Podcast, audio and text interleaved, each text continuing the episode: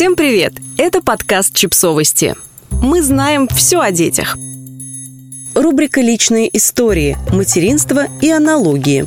Автор текста Катерина Безрученко. Думаю, все помнят первые эмоции от сидения за рулем. Этот навык абсолютно неестественен для нас сначала. То же самое я чувствовала, когда в моей жизни появился первый ребенок. До конца не понимала, что это, как им управлять, на какие рычаги давить, и боялась нажать не туда и сломать.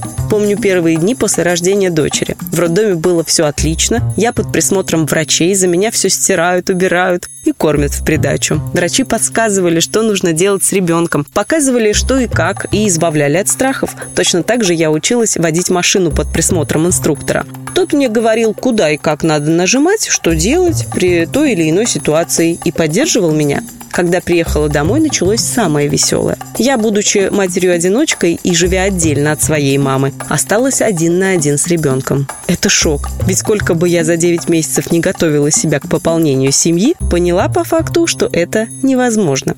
Всех деталей нового быта не учесть, все за раз не запомнить. Точно так же ты видишь, как люди возят автомобили каждый день, и кажется, что это не страшно. Но приходит момент, когда ты садишься за руль, и становится ясно, что ничего не ясно. Однако надежда есть, ведь водить я в итоге научилась. Шаг за шагом, день за днем осваивала эту штуку под названием автомобиль. Учила сначала правила дорожного движения, потом трогаться, потом поворачивать, потом тормозить, и с каждым разом за руль садиться становилось все менее страшно. Были ошибки, конечно же, причем я совершала одни одни и те же ошибки не раз, но снова и снова я пробовала и исправляла их. А потом наступил экзамен, пришлось показать все, на что я способна, собрать волю в кулак и прогнать страхи. И у меня получилось не без ошибок, но права категории «Б» занимают почетное место в моей сумке.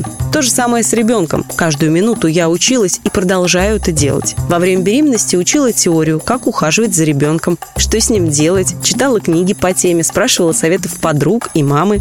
Когда родила, дела это была практика под присмотром инструкторов, то бишь врачей. Выпускным экзаменом был первый день дома. Разница с вождением лишь в том, что не сдать экзамен я не могла, потому что на кону стояли не просто мои гордости время, но и целая жизнь, причем не моя.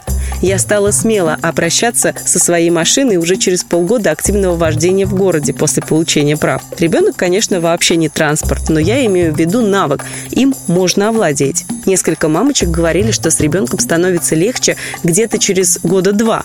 Надеюсь, что и мне станет легче. Я почувствую себя увереннее, подобно тому, как стало со временем увереннее водить авто.